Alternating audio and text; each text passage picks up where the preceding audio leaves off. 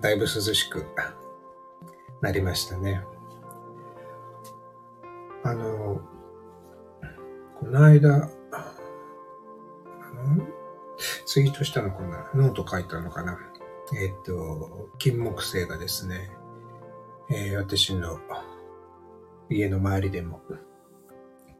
えー、徐々に色濃く香りが強くなってきて、金木犀が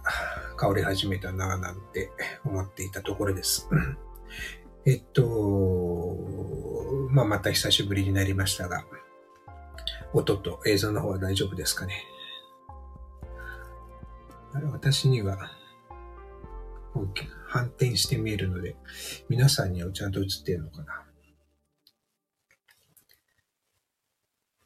はい、ありがとうございます。映像の方は、大丈夫そうですね。この間、あの、えっと、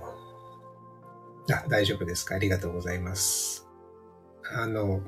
前回、えー、答え合わせを、初回をやった時にですね、えっと、ちょっと音が、何か雑音がずっとと聞こえていて、あの内容は興味があったんですが、えー、音がちょっとどうにかならないですかっていうコメントをいただいて、ありがたいなと思いながら、あれ何がいけなかったかなと思って、えー、ちょっといじくって 音量変えたりですね、設定を変えたりしてみたんですけども、まあ大丈夫そうでよかったです。えっ、ー、と、3連休。3連休の初日ですかね、皆さん。私はちょっといろいろバタバタしていて、えっ、ー、と、今週はですね、えー、いろいろ、えー、休んだり、えー、していていたので、まあ、あっという間に1週間が過ぎていったなという感じで、えー、ね、9月が終わって、もう10月ですね。えー、神奈月、えー、旧暦ではそんな風に言いますけども、今日はですね、ちょっとそんな昔風の内容、えー、も踏まえて、神の国の物語、えー、古事記を踏まえてですね、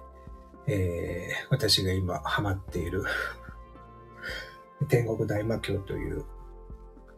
漫画について、えー、読み解きながらですね、えー、まあ、ぐだぐだと 思いついたことを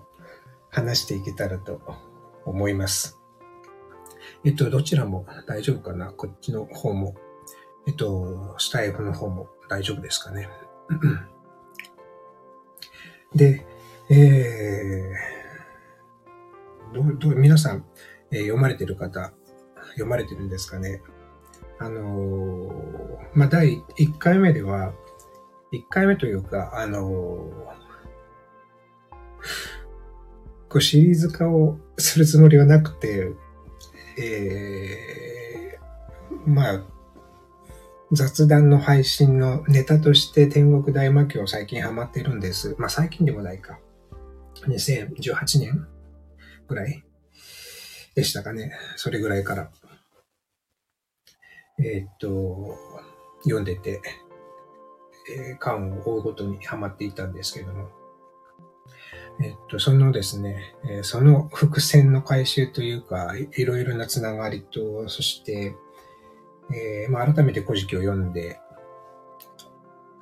作者のですね、石黒さんの着想のヒント、伏線の貼り方を 紐解く、紐解こうかななんて。あ、えっ、と、スノーさんありがとうございます。じゃあ今日は音はどっちも大丈夫ですね。はい、よかったです。ではでは、えー、大丈夫ということなので、えー、皆さんもまあ、あの、どちらでもコメントが、えー、あったり、読んだよとか、こういうとこ気づいたよとか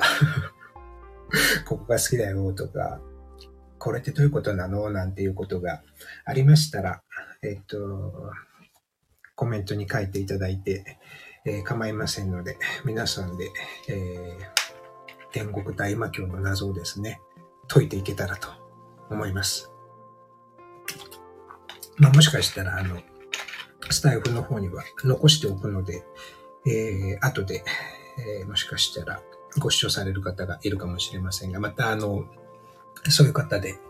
えー、自分はこんなところに気づいている疑問があるとか、こういうふうなストーリーを見立てている、予想を立てているとか、えー、ありましたら、えー、コメントいただければと思います。まあ何せ本当にね、様々な伏線の張り方がありまして、もうね、私はその、何十回、十、十回以上は読み返しているんですけども、その、第一巻のですね、1ページのところからも伏線が貼ってあるなっていうのが この回収がまあそろそろされるんだなっていうような展開に、えー、なってきているんですけども、まあそんなところから、えー、マイページですね、いろいろな、えー、ものを回収できるなと思って、ついにですね、私、えっと、9巻までは、えっと、なんでその単行本が出るまで、出るのを待って読んでいたんですけど、9巻を読み終えた時に、あのもう、えっと、自分の中でいくつかこの後の展開を考えてたんですけど、えー、それが気になりすぎて、えー、っと、月刊誌の方ですね、えー、読みました。単語話で読みました。で、9巻の後が、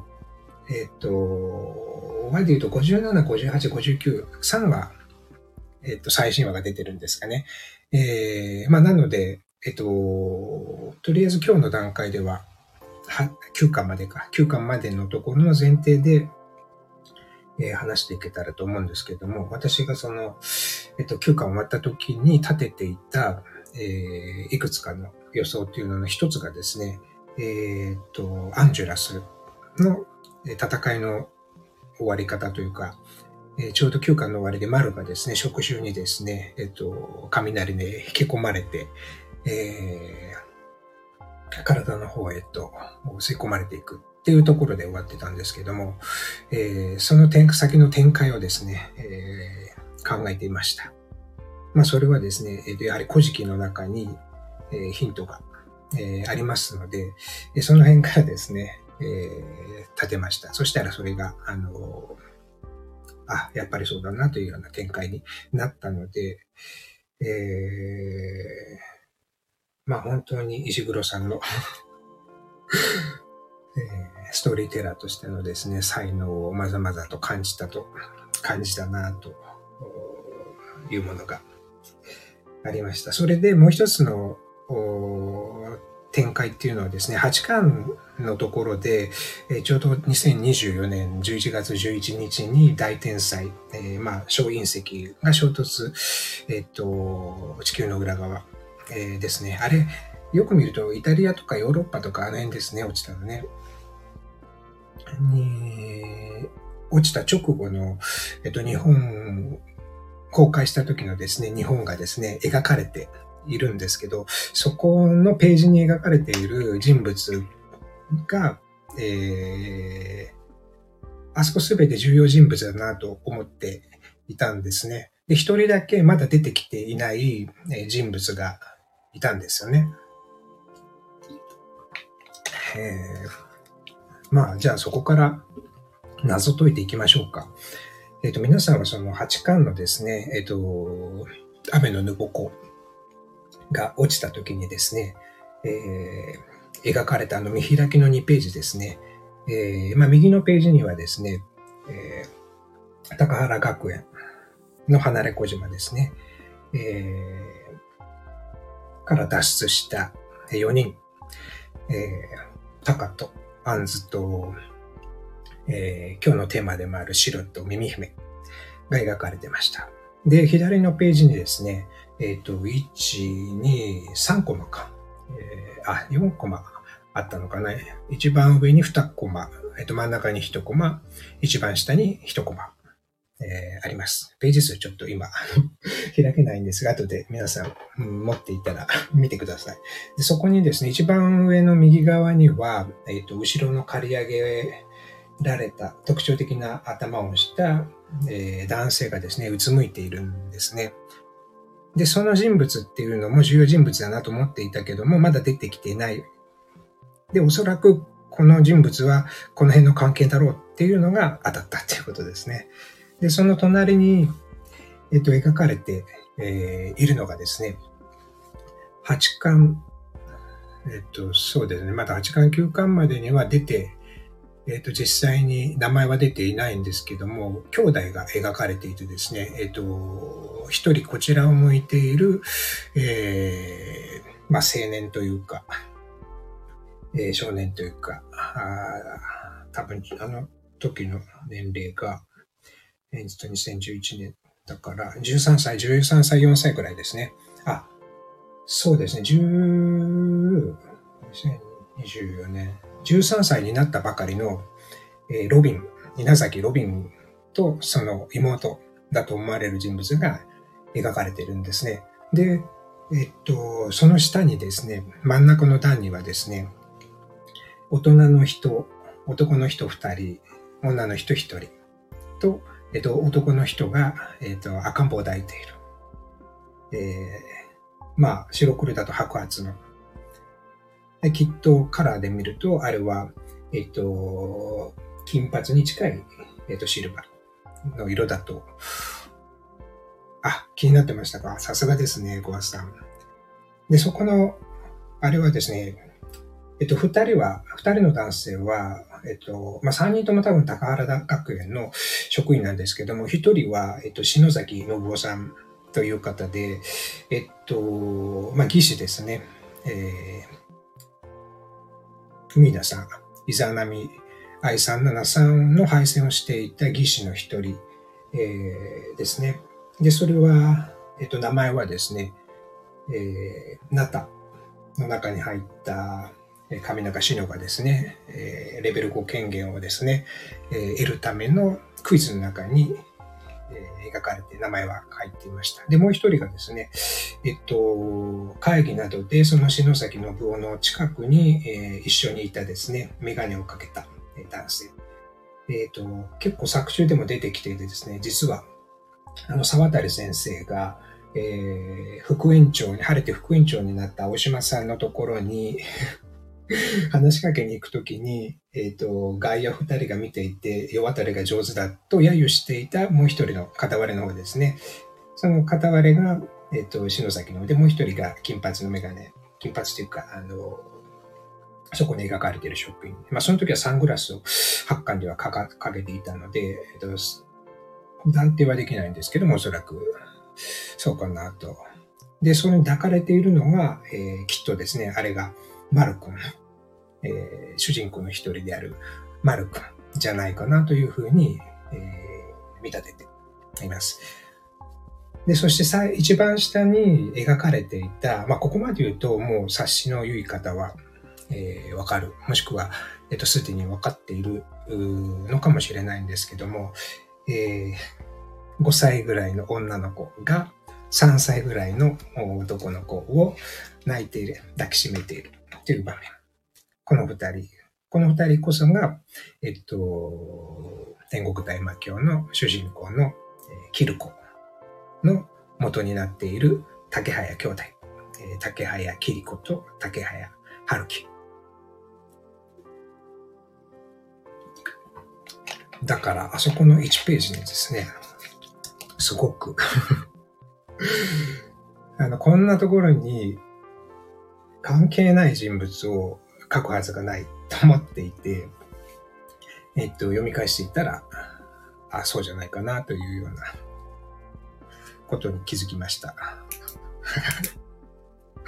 どうなんでしょうね。はい。まあ、それが全然違ったら皆さんで笑ってください。まあ、そんな風にですね、自分の中で謎解きの答えをしながらやっているんですけども、うん、まあ、大前提として、えー、どうしようか。何から。まあ、えっと、なんで、あ、年表から簡単に、ざっくりと、いきましょうかね。これすごく、この漫画って、えっと、漫画だと、まあ、アニメだったらその切り替えが、あの、もう少しわかりやすいんですけど、漫画だと、えっと、音があるわけでもないし、色があるわけでもないし、コマで描かれているので、その時系列の変化っていうのが分かりにくいんですね。読んでいて、まあそれらしいかななんていうコマの使い方はあったりして、捨て駒があったりなんかして、分かりやすいところもあるんですけども、うん、そういう予告もなく、えっ、ー、と、場所とか、時間が変わっている。なので、その、今読んでるところが、実際、えっ、ー、と、いつの時代のどの場所なのかなっていうのが分かりにくい。まあ、わざとそういうふうにしてあると思うんですけども、分かりにくい設定になっていて、それが一層ですね、あの、最後の最後になって、え、解き明かされていく気持ちよさを、えー、つながっていく伏線の張り方なんでしょうけども、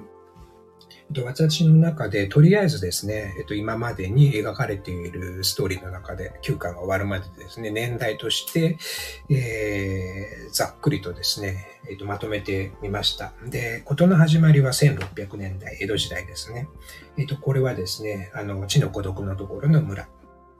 に祀られている鬼、まああれはヒルコ、えー、というような設定になっているんですけども、その1600年代江戸時代から2039年、うん、現在ですね、えー、までの出来事が、えー、細切れになって描かれている。でざっくり言うと、その後1945年ですね、えー、終戦の際、えー、神中志乃が、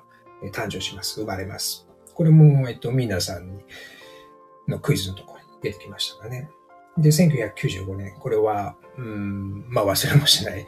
えー、私の地元でもある山梨でオム真理教がですね、地下鉄サリン事件を起こした。なんて年に、ね、高原学園が設立されます。そして、2000年にですね、えー、ミーナさん、えー、と言われる I373 イザナミの方ですね。が小惑星を発見します。そして2004年に、えー、このヒルコたち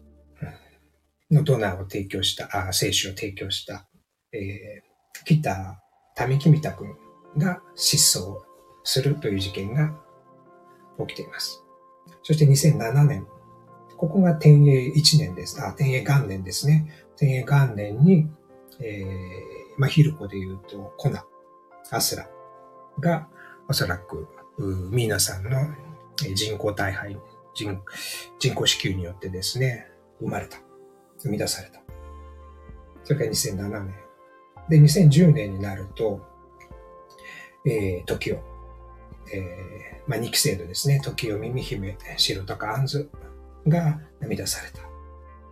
そして2011年、に稲崎ロビンが生まれます。これは、えっと、第六化装置でですね、えー、一悶着あった後にですね、失踪した時の ID のカードに、えー、記されています。稲崎ロビンが、えー、生まれてますね。で、2014年に、えー、3期生、クックとかタラオとか、えー、ミチカ、えー、岩、えー、七木などが生まれています。そして2016年に4期生、えっ、ー、と、マコ、ナタ、サクヤのグループですね、が生まれています。そして2019年、ここで竹早キ子、お姉ちゃんの方ですね、生まれます。そして同じ年に、えー、5期生、大間とか、と、桃井香さんが生まれてます。そして2年後の2021年に、えー、竹早春樹の方が、弟が、えー、2歳違いで生まれています。そしてこの頃に船山個人っていうものがおそらくできています。そして、えー、2024年、えー、からは、まあ、2024年、2022年から2024年に関しては漫画の中で、えー、描かれていますね。えーまあ、ちょうど一巻が始まったあたりから、えー、大天才の雨のぬぼこが起きる2024年11月11日まで、えー、8巻のあたりまでは、描かれていました。まあ、その2024年にですね、ヤマトと、えー、丸が作中の中では生まれている様子が書かれていました。で、えっと、2025年になると、えー、高原学園の離れ、えー、小島のところを出たですね、タカとアンズが、えー、結婚するんですね。あの、上野の高原学園の分室で自分たちで、えー、アンズの方がですね、自分たちの神様をマジックで書いて、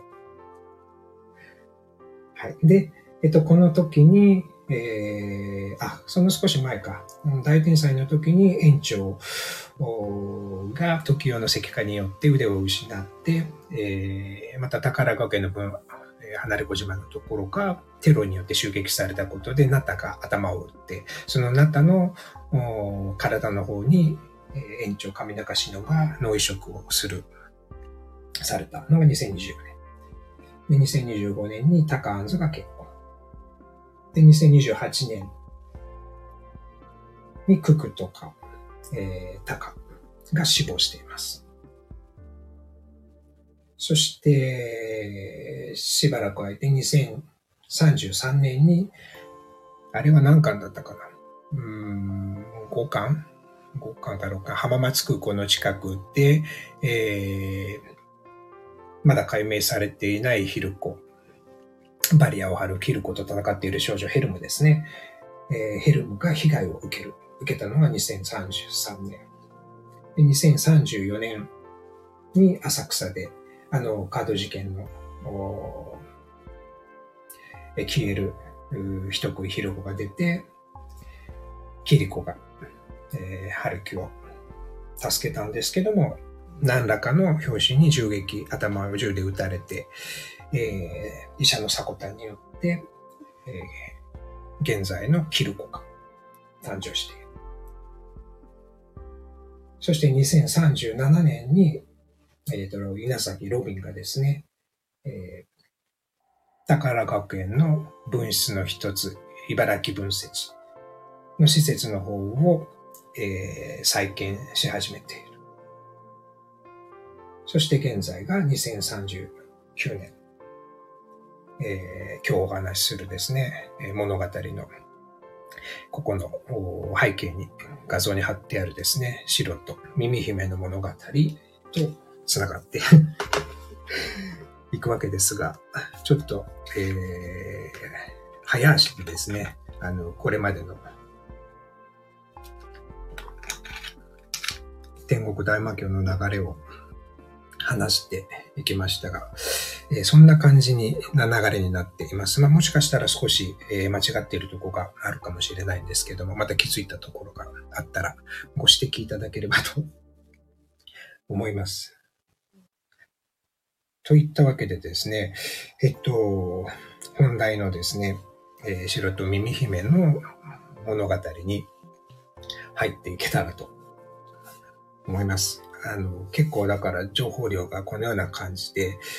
えー、いろいろと、えー、ありますので、また半分聞き流すぐらいでですね、聞いていただいて、えっと、スタイルの方にはですね、えー、アーカイブを残しておこうと思いますので、また読みながら答え合わせをしていただいて、もし間違ってたところがあったら教えていただければと思います。はい、そんな感じで皆さんもですね、気になるところがあったら書いていただければと思います。で、そもそもですね、古事記っていうものを僕はあんまりちゃんと読んだことがなくてですね、あの、高校からもう理系になんかこう、そういうコース分かれるあれがあって そういう変な高校だったんですけども、理系の方にえー、たんですね。なので、ほとんどそういう古典漢文とかいうのはやってなくてですね。はい、なかなか不勉強で、皆さんより全然知らなかったんですけども、まあ、あの、心理カウンセラーになって、えっと、各国の神話とかですね、そういったものには、あの、触れて人間の真相、心理をさ、理解するためには、あの、いろいろと読み漁ってはいたんですけども、しっかりと古事記を読み直したことがなかったので、この際ですね、あの、現代、えー、語訳されたものですけども、ちょっと読みながらですね、います。だから私がこの天国大魔教をですね、謎解き、謎解く、えー、三種の真偽はですね、一つは、えー、古事記。で、一つは、えー、公式から出てる天国大魔教ガイドブック。えっと、サムネになってるやつですかね。で、もう一つは、えー、広辞苑。この三種がですね、私の、えー、謎解きのアイテムに なっています。だからそこにネタはいろいろ書いてあるかと思いますので。で、えっと、前回どこまで、どこまで話したかわからないんですけども、そもそもその、えー、まあ、古事記、えー、古事記って本当に面白くてですね、えっと、他の諸外国、まあ、特に西洋圏、キリスト教圏の神話と違うところはですね、最初にこの世界があったんですね。その神、まあ、世界っていうものが、何かしらのものがあったんですね。そこには、えっと、特に触れてなくて、その世界があったところに、一番初めに神がほわんと出て 出てくるんですね。それがですね、えっと、雨の水中主の神と言います。これが神中市の、雨の水中主の神、神中市ののモデルになっています。で、えっと、その後にですね、また二人の神がですね、ほわんほわんとできてですね、えー、高見、えー、娘の神と神娘の神っていうのが出てくるんですね。で、その後にまたほわんほわんほわんっていろいろ出てきて 出てくるんですね。で、えっと、それを神よ七よなんてその後のことを言ったりするんですけども、その神代七葉の最後の、うん、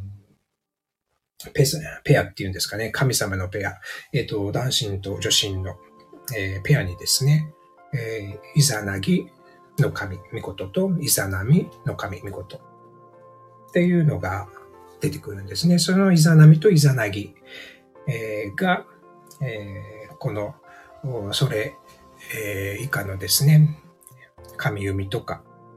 要は天皇につながる神様たちですね、とか、え日本につながる国ですね、国、海をしていく。という話が、えー、で、その後天皇が代々代々こう、つながっていくっていうのが古事記なんですね。すごく簡単に要約すると、そういうものなんですけども。まあ、ご存知の方にしたら そりゃそうだという話で申し訳ないんですが、だからそこが、やっぱりですね、唯一神である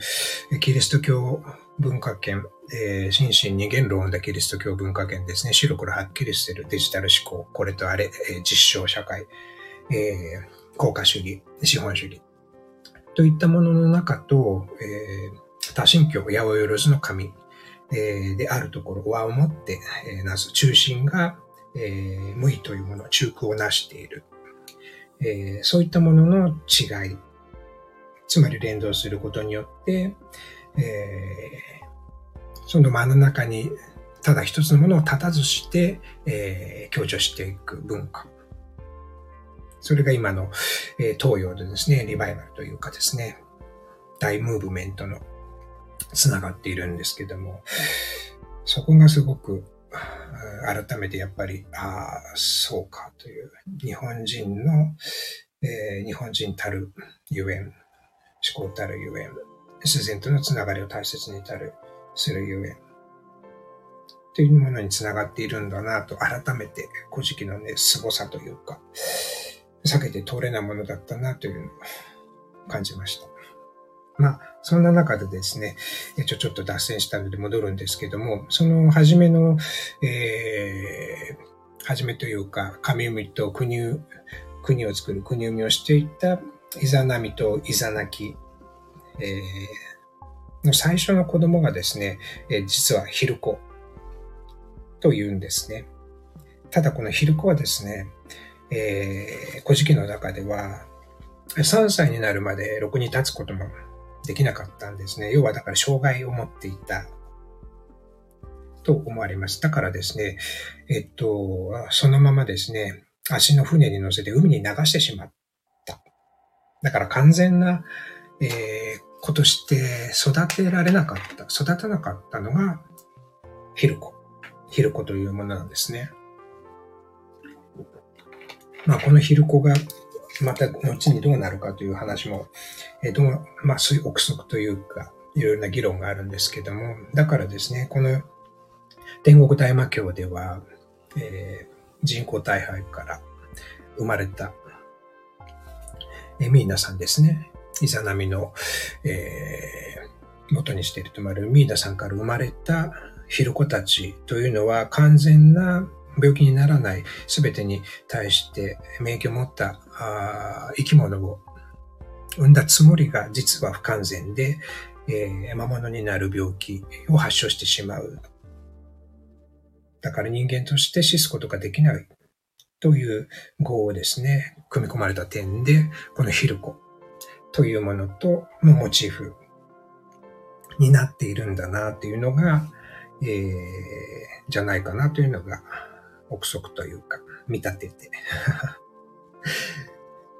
います。まあ、その不完全ゆえの必要性というのも、ね、あるんですけども、そのなんで不完全になってしまったかっていうのをですね、実は古事記の方では、えっと、ヒルコ作るときにですね、えー、女性の方からその作ることを率先してしまった。だから、えっと、やり方が間違っていた。えっと、なので、不完全な子が、ヒルコが生まれてしまった。だから海に流そう。それをですね、他の神様たちに、あ、こんばんは、ニコレさん。えっと、今日はですね、天国大魔教というですね、漫画、私がハマっている漫画ですね、古事記をベースにしたものの謎解きがたくさんあるので、それを一つずつ解説して、えー、その中でも特に、えー、心打たれたですね、えー、二人の、えー、白と耳姫という登場人物について語っていこうかという回です。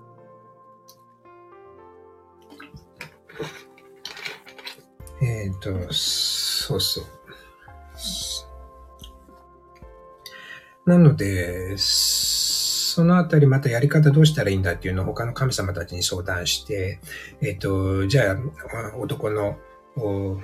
イザナキの方から、えー、声かけなさいっ、つってやりなさいっ、つって、えー、生まれた。っ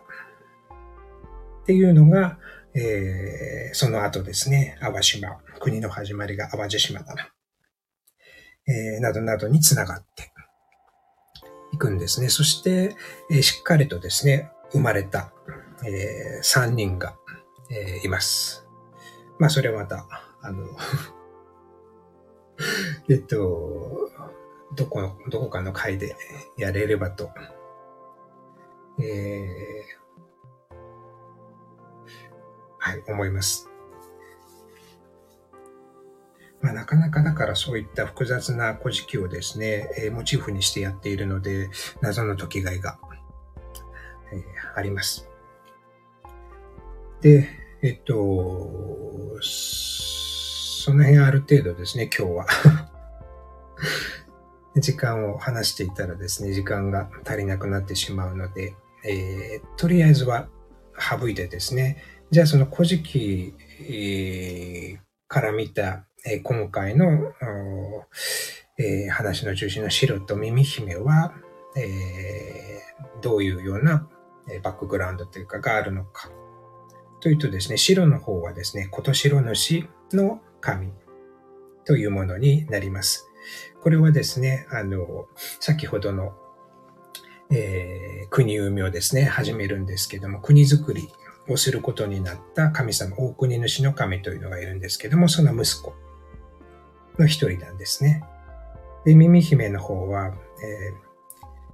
これはですね、えー、略称としては雨のお四方耳の御事とと言われているんですね。まあ、アマテラスの、えー、子供とされているんですけども、まあ、またその子供を産む時のですね、逸話が本当面白くてですね、その耳姫、この雨の、えー、おしご耳のみことの正式名称はですね、えっ、ー、と、まさかつ、あ、かつかじ、はやひ、雨のおしご耳のみこと っていう名前なんですね。で、それは、えっと、まあ、あアマテラスと、えー、スサノオというの兄弟がですね、大喧嘩をしたときに、えー、そんなような どっちが勝った、どっちが負けたというようなの、エピソードの逸話の中から生まれた、そのエピソードが名前になっているわけですけども、えっと、それでですね、聞いて、えっと、今の雨のおしほ耳のみことと聞いてピンとくる方が、えー、いるかもしれないんですけども、これはですね、えー、実は耳姫が、うん、あの、高原学園から島を出た後にですね、新しい名前を与え、与えられたというか、付けられているんですね。それが星を明かり。ということで、ここで、えー、おしほ、耳、星を。ということで、繋がってくるんですね。で、白の場合は、こと白主のところから白という名前がついて、島を出た後には、宇佐美、春、なるんですけども、まあ、そことえっと、つなげると、うさ耳っていうような感じに、えー、ギャグというか、親父ギャグが、えー、好きなので、作者のですね、えー、石黒さんが、まあそういう語呂合わせをもしかしたら、作中の中にもいろいろ ありますけども、まあそういう語呂合わせももしかしたら使っているのかもしれないなというのが、えー、まあ想像しながら、えー、います。で、このみちろと耳姫について、二人のですね、えー、とってもとっても深い絆について、えー、どういうふうに見た、見ていたかというのは少し心理的、心理カウンセラーの経験をもとにですね、話していけたらと思います。で、この二人を語る上でですね、どうしても外せない、えー、ひろこ登場人物がもう一人います。それは誰かというと、大間。えー、この大間についてもですね、時間があれば後でですね、あの一言だけ付け加えて、えー、いきたいと思います。ちょっと喉があれなので、潤しながら皆さんも疲れたらですね、あの、適度に えー、聞いたり聞かなかったりして参加していただければと思います。で、えっと、ちなみにですね、その、白の元となっている古事記の方での神様のこと白主っていうのはですね、えっと、せっかく作ったお父さんが作った国をですね、えっと、譲らなければいけないことになったんですね。で、お父さん判断できなかったから、息子に 息子に聞いてくれって言っちゃったんですね。で、その息子っていうのが二人いるんですけど、一人が琴白主、まあ、白のモチーフになった。で、この琴白主の方はですね、あっさりえっ、と、いいよって譲っちゃうんですね。で、この辺のあたりは、あの、今日この背景に描かれている、えー、宇佐美春となった、えー、白がですね、えー、耳姫を延命させるために、命を救うためにですね、えー、作っていたところに、周り、怪我をした人たちが集まって、えー、その、怪我をした者たちのために、機械をですね、義手など、足などを作っていたら、そこに自然と不滅教団と言われるような町というか、えー、まあ、公民地になっていった。だけども、えー、結局最後はですね、あっさりと、えー、リビューマンというところでですね、勘違いをして襲ってくるリビューマンという人権団体に、えー、制圧された時にあっさりと譲ってしまうあたりは、もしかしたらこの辺の下りが関係しているのかななんて思ったりもしました。で、一方でですね、えっ、ー、と、もう一人兄弟の方が、古事記の方ではいたんですけども、今年色の字の兄弟ですね。えっ、ー、と、これは、えー、竹見方の神。そしてその竹見方の神から、えー、天国大魔教に登場しているのが鷹。見方のえー、水戸ですね。高原学園を出た。えー、あとはですね。で、この高がですね、えー、こっちの方はですね、いやいや、そんな譲れないよって反抗するんですね。そしたらですね、えっと、怒っちゃってですね、えー、なんとか力ずくでもっていうのでですね、神々が使わせたのが竹三日土の神。これはですね、天国大魔教では道か。竹塚道かですね。はい。あの、丸と 全力で殴り合った道かですね。で、道かにですね、えっ、ー、と、もう、ケチョンケチョンにやられてですね、手も足も出ずにですね、えっと、長野の諏訪湖までですね、諏訪まで逃げて、もうだ、もう、譲ります譲りますってのも、ここから出ませんから、なんて言って、えっと、そういう目に遭うのが、まあ、戦って負けてしまうのが鷹で、勝つのが道か、なんですね。で、その場面も、えっと、あれは、8巻の最後でしたっけ ?7 巻か8巻の最後。で、えっ、と、結局ですね、タカとミチカが戦って、えっ、と、ミチカが勝つっていうシーンに、えー、描かれているですね。そうするとすごくその、えー、私の場合、天国大魔教を読んでから本格的に古事記を読んだんですけども、なるほど、なるほど、という、えー、ものがですね、あって、すごく楽しんで、えー、読めました。で、まあ、そんなことも、あったんですけども、で、この白がですね、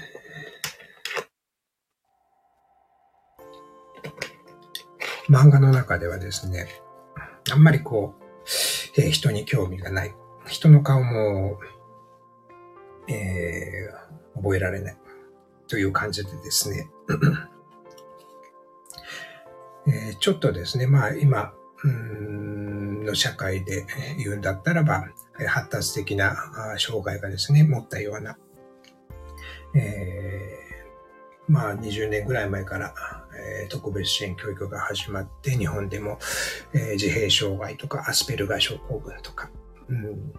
今では自閉性スペクトラム障害と言ったりして、えー、一括りの連続体になってます。なってたりしますけども。そういったものの障害を持ちながらも知的に高いものの人たちを、まあ、ギフテッドなんて、えー、今の世の中を言ったりして、さらにその知的が高い集団をメンサと呼んだりして、えー、まあ上位人口のですね、5%ぐらいの、え知能検査で測れる質を持っている人たちまで続く一連のスペクトラムになっていたりします。そういった、まあもしかしたら人物として描かれているんじゃないかな、なんて心理カウンセラーをしている私からするとですね、えー、見れたり、えー、します。そんなですね、他人に興味ない 白がですね、えー、耳姫だけには気になっている。まあ、ここの高原学園の子供たちは、えー、他とを隔離されたあこの子供たちと職員だけ、あと皆さんの中で育ってき、えー、ていますので、そういった、うん、性差ですとか男女の区別とか恋愛とか、うん、性教育といったものがほとんどない状態で育てられていますので、誰かに対する恋愛感情とか、そういったものも一人一人の子供たちはよくわからない、えー、自然発生的に気づく子も中にはいる。まあ、いわきと七、えー、時男のといったような感じで。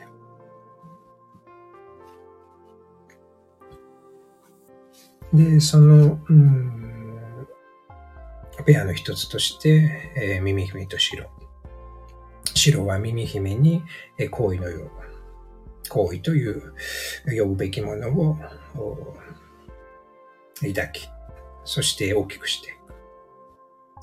で、耳姫の方は、えー、白ほど、えー、白に対して、その行為というか、えー、恋愛感情といったものはまだ抱いていない。ただですね、え面白いことにですね、その白のですね、一途でひたむきな行動、思いをまさにですね、えー、肌で受けていろいろなことで助けられること、身を挺して助けてもらうことをですね、えー、通じてですね、徐々に徐々にそれが何なのかというものを自分の心に形作っていく。つまりそれは普通の、まあ普通のというか、私たちが、私たちの現実社会で、えー、生活するのであれば、えー、お父さん、お母さん、家族というもの、もしくは、えー、直接的なつながりがなくても育ててくれる養育者、保護者に大大切にされ、守られ、愛されることによって、えー、私たちの心、体にですね、えー、芽生えていくもの、感情、それが愛というもの。それが思春期になって家族から他者に向けられた時に、えー、それは恋愛感情、愛情につながって、他者への愛情につながって。そういったものをですね、この、えー、ヒルコによった、ミーダさんによってですね、生み出された、えー、親の直接的な愛情、ぬくもりを知らない二人がですね、えー、愛情というものに、愛について、えー、まさにその、自らの、えー、命ですね、人生をかけて、えー、作り上げて、築き上げていく。生み生み出していく。その最終的なシーンが、このシーン。まあ、えっと、すいません、喉か。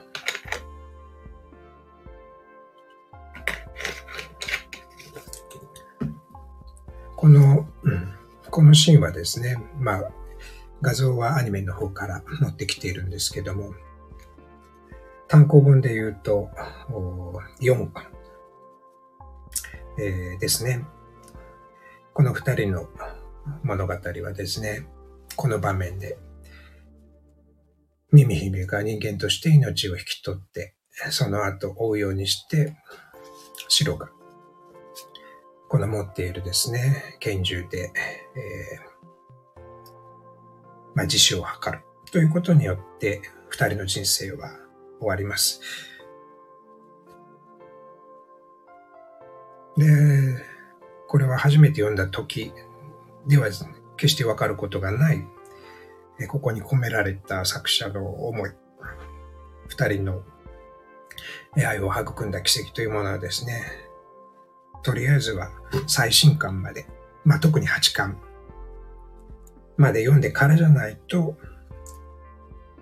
その深さがわからない。そして、この描写がわからない。ようになっている。それもまあ謎解き。の一つになります。例えば、白の髪型。えー、まあ、宇佐美は今、オールバックにして、これ以上ないほどに顔を出しているんですけども、はじめはですね、あの、マッシュルームカットで 目ギリギリまでキノコみたいな、えー、髪型でした。で、まあ、ある時からですね、えー、髪型が変わるようになる。それは出た後ですね、えー、耳姫からですね、僕にもっと顔がよく見えるようにしてくれ。って言われたことで髪型が少し変わっていった。そして最終的にはオールバックにしている。きっとこれは目を失った耳姫。まあここではですね、最後は宇佐美のですね、白の右目をですね、移植することによって視力はまだ保たれていたんでしょうけども、そういったでも、よく見えない耳姫にですね、はっきりと自分の顔が見れるようにという、うさみなりのですね、愛情の証、配慮、気遣い、えー、がこの髪型になっている、によって表現されているんじゃないかな、なんて、個人的には、えー、思いました。で、えー、まあ、耳姫からはですね、その白に気持ちに応えるように自分の、まあ、崖から落ちた時にですね、外の壁の、外の外に出た時に崖から落ちそうになった時、落ちた時、白にですね、助けてもらった。で、白は大怪我をしてしまうんですけど、その時に取れた自分の左、左上のボタンをですね、宝ヶ丘の制服のボタンをですね、上げるんですね。このシーンもすごく心理カウンセラーとしては印象的なシーンでした。何かをあげる、ボタンをあげる。まあそういったもので皆さん、うーんと感じるところはあると思うんですけども、それを言葉にするのってなかなか難しいかもしれません。そして、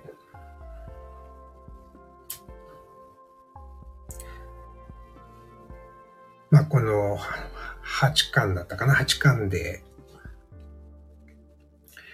耳姫が、えー、夢を見るんですね。で、夢を見た後、すごく幸せな夢を見たけど内容を覚えてないなんて、時折にですね、話しかけた、あ答えたシーンがあったと思うんですけども、あそこはですね、えっと、この天国大魔教では、えー、まあ、ヒルコである宝子家の子供が、えー、その命を落とすときですね、人間として命を終えるときに通る、うん、場面の洞窟の場面が描かれているかと思います。まあ、九に始まり。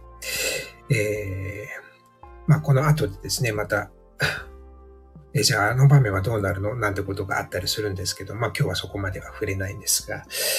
ククがですね、えー、探検だ探検だって言って洞窟を駆け抜けていく。そして耳姫は暗いな、怖いなって言って、そこを歩いていく。これはですね、古事記の方では、世物平坂と言います。世物平坂というのは何かというと、生きている神々が国。これは高物原と言います。まあ、高原学園の元になっているものですね。高物原。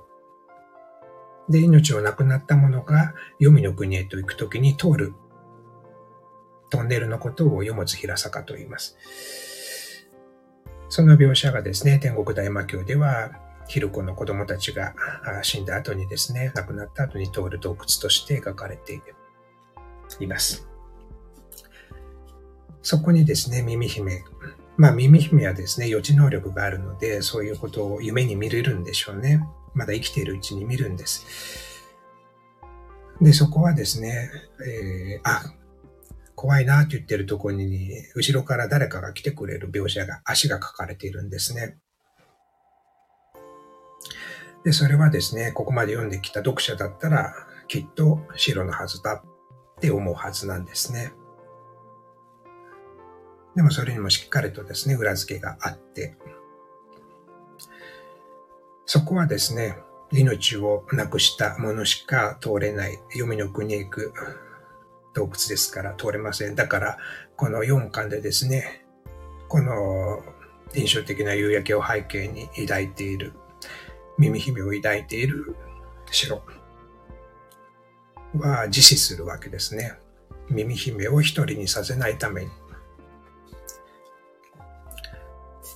まあもちろん、あの、そういった読物平坂洞窟があるとかそういったことはわからないとは思うんですけども、それが魂というものの白が出した答えの一つだったのかもしれません。まあそういった死者をですね、えー、受け入れられずに、えー、追いかけていくっていう神話っていうのは世界各地にあるんですけども、まあそういった神々の美しいシーンは愛の物語の一つとしても十分に読み取れる場面かななんて思いました。で、もう一つですね、このシーンがすごく私は個人的に、ああ、そうなんじゃないかなというか救われた、えー、ことがありましてですね。えー、というのも、その8巻で、8巻、7巻、8巻かな。え高原学園の外の外、壁の外を出た時にですね、えー、まあ、白と、まあ、他にタカとアンズと白と耳姫で、外がどうなっているのか知りたいって言って4人で出てくるとですね、えっ、と、自分たちが外だと思っていた外にもですね、さらに広い外があったんですね。そして、えっ、と、ふとですね、耳姫は空を見上げるんですね。初めて見た空にびっくりして、天井が高すぎてですね、びっくりしてですね、えっ、と、転げ落ちるんですね。後ろに転んでしまうんですね。でもそこしっかりとですね、タカが後ろでですね、あ、タカじゃない、白がですね、抱き留めるんですね。そういうところも、えー、常にですね、耳姫を見て、支え守っていることが描かれて、そして綺麗だなって耳姫が、えー、言うんですね。で、それは二人で見上げた初めての、えー、青い空、初めての空だったんですね。で、最後、この画像の場面、4巻の場面でですね、えー、丸に丸タッチで、えー、人のまま命を絶つときにですね、空が最後見たいと言って、えー、亡くなるんですけども、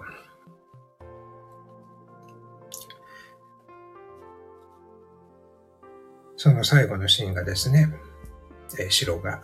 えー、ピストルで自分の命を絶って、え耳姫を追いかけていく、この場面がですね、えー、二人でですね、空を見上げた、あの時と同じ、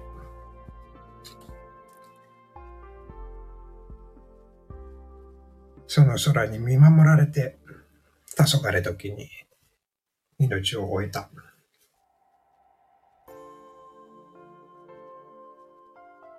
まあ、まるで、人の生涯はですね、そのまま空が凝縮したような、えー、シーンにですね、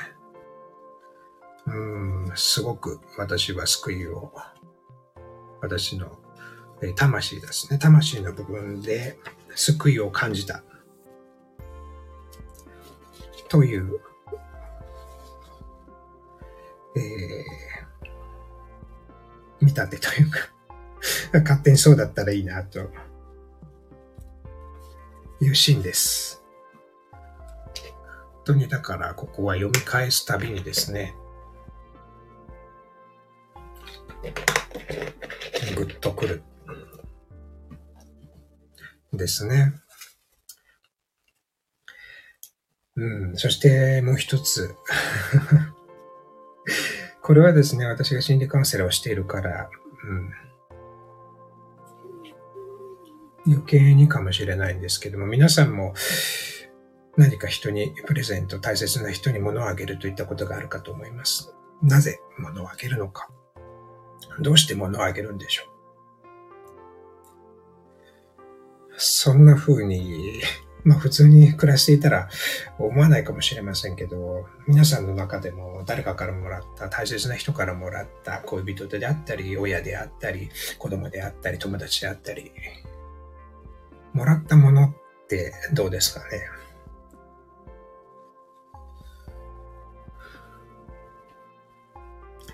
なんで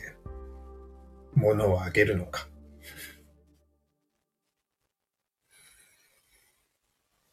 まあこれは別に言葉にしなくてもいいんですけども、せっかくこうやって配信する機会があって、天国大魔教にこれだけ良いシーンの中に物をあげるというシーン、耳姫の場合は、え、自分の制服のボタン、それを最後まで、えー、高橋はですね、持っていた、握ったまま、命を得る、生涯を得るんですけども、最後まで持っていたんですね。大切に。なんで大切にするんでしょうね。皆さんは、皆さんが初めて誰かに物をあげた記憶、覚えているでしょうかね。誰かから物をもらった。まあ多くの人は親なのかもしれませんが、友達なのかもしれませんし、別の誰かからもしれません。これはですね、小さな子供のですね、えー、カウンセリングをしていると、まあ本当によく起こることです。子供がですね、えー、ものを持ってきてくれるんですね。まあそれは本当にたわいもないものかもしれないし、拾ってきた石かも、どんぐりかも落ち葉かもしれない。描いた、えー、絵かもしれないし、折り紙かもしれない。ボタンかもしれないし、ビスかもしれないし、雨かもしれない。でもそれは物以上に、そこに何かが込められていることを私たちは感じ取ることができる。で、生き物はですね、ちょっと 壮大な話になりますけども、私たちが生物、生き物、どんどんどんどん昔に辿っていくと、まだ太古の海原始の粒だった時にですね、その自然から幕、つまり教会を作って、別れることでですね、私たちは命というもの、自由をですね、すべてごごちゃまにな、混ぜになっている原子のスープからですね、分かれることができたんですね。でもその私たちを生み出してくれた母なるえ大自然からですね、離れることは寂しさを伴うものです。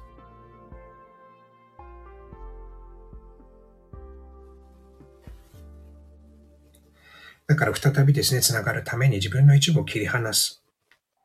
ことをするようになります。それが多生物へとつながっていきます。まあ、だんだんとそれはそれぞれの進化に伴ってですね、いろんなものの形態を持っていくわけです。例えばフェルモンだったり、犬のマーキングなんかもそうですね。赤ちゃんのよだれなんかも、赤ちゃんは自分のよだれをベタベタベタベタつけます。まあそういった匂いとか、えー、まあホルモン。そういう自分から切り離すことで、もう一度ですね、他個体、自然とつながるようなことがある。で、私たちはもっと進化しました。それで手に入れたものは、それは知性を手に入れた。その知性はですね、いずれ言葉へと、そして文字へとつながっていく。そして文字は概念というものへとつながっていきます。この概念を得ることがですね、私たちは人に何かをあげるということができるような、なっていくんですね。ちょっと難しい話になったので、簡単にするとですね、それは概念何かっていうとですね、えっ、と、同じということです。これとあれは同じだってわかることです。だからそこからですね、ただのもの、石でも何でもですね、自分から関係のないものでもですね、これは僕だ。これを大切にしてね。これはあなただ。これを大切にするね。ものでも良くなったんですね。だから自分の一部を上げること、ボタンを上げること。真っ白の場合は、文字通り目を上げますけど、耳姫の場合は、ボタンを上げるんですね。目を上げられないから。片方取れかかったボタンを。まあそういったところにですね、ある程度こう、予知能力というか肌で感じる耳姫が何かしらの、えー、白と繋がってくれる白と繋がるため、白と繋がるための耳姫からの一部を贈り物をあげた。まあそれをですね、あの、ありていに言えば、愛情であったりですね、えー、表現だと、自分の言葉にできない心の機微のですね、表現の証だとも言えるんですけども、まあ私としては、えー、そういったものですね。読み取った、見立てた。というのが、えっと、天国大魔教の伏線を超えて、古事記を超えて、心理カウンセラーとして、このシーンにですね、感じ取ったことです。だから片方じゃダメなんですね。いくら片方から繋がっても、それは一方的なものになって、押し付けになってしまうんですね。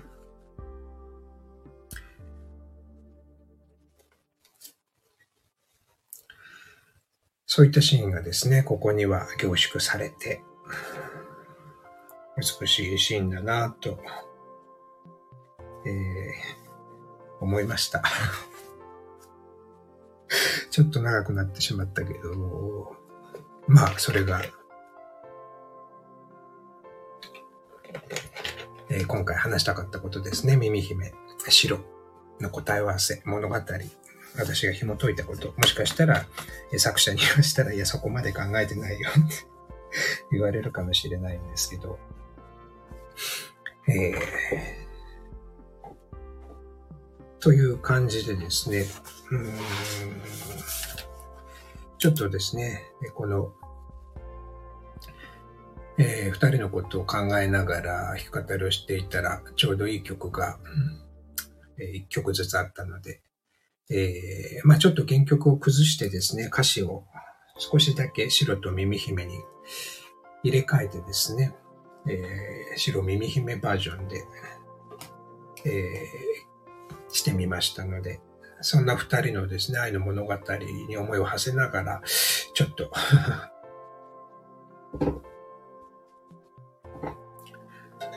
聞いていただければと思います。散々喋った後ですので、あの、声は、はい、おすませまでした。